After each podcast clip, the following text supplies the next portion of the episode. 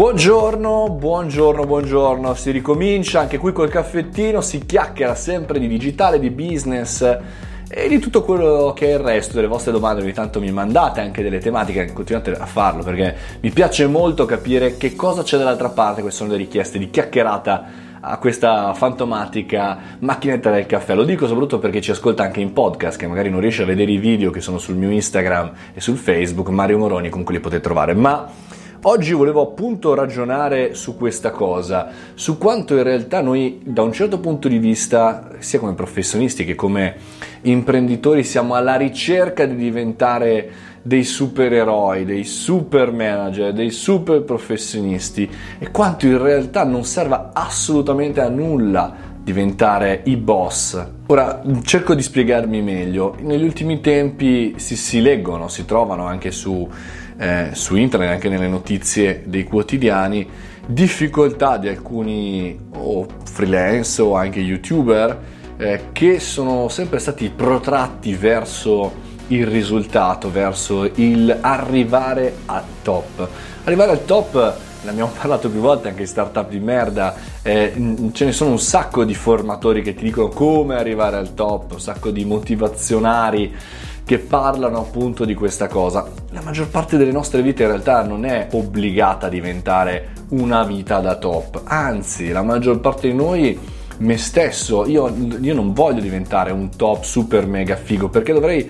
accettare da un certo punto di vista anche dei compromessi, non essere mai a casa, non stare mai con la mia famiglia, non lavorare mai in maniera eh, indipendente magari, no? Eh, e, o, o, anche avere molto molto meno tempo per fare altre cose, che magari fare attività fisica eh, e gli altri miei hobby, le cose che magari non vi racconto qua al caffettino.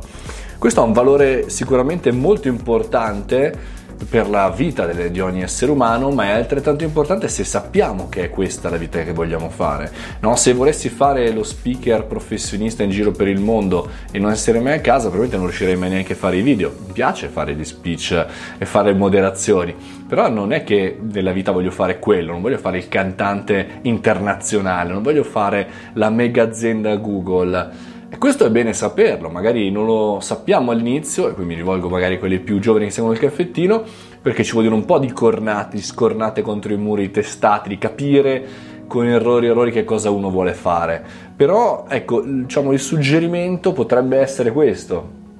che nel nostro percorso non è obbligatorio essere dei campioni, non essere al top. È chiaro che eh, si vive bene a sufficienza, si vive bene abbastanza. Eh, dico per gli amici che hanno una partita IVA, non serve fare 10 miliardi, magari serve fare molto molto meno, ma avere meno costi, avere meno eh, sbattimenti, meno cose difficili, cose con più valore aggiunto. E su quello mi piacerebbe condividere con voi un, una chiacchierata, qui magari questo video è un po' l'inizio di questo ragionamento, non tanto su un downshifting, quindi una decrescita felice, ma di lavorare bene con il business senza per forza puntare al numero grosso, senza per forza puntare al progettone che cambia la vita, anche perché molte volte, al 99% dei casi, la cambia in peggio, non la cambia in meglio. Quindi, insomma, oggi volevo ragionare di questo, voglio condividere con voi e capire, scrivetelo nei commenti, scrivetelo, confrontiamoci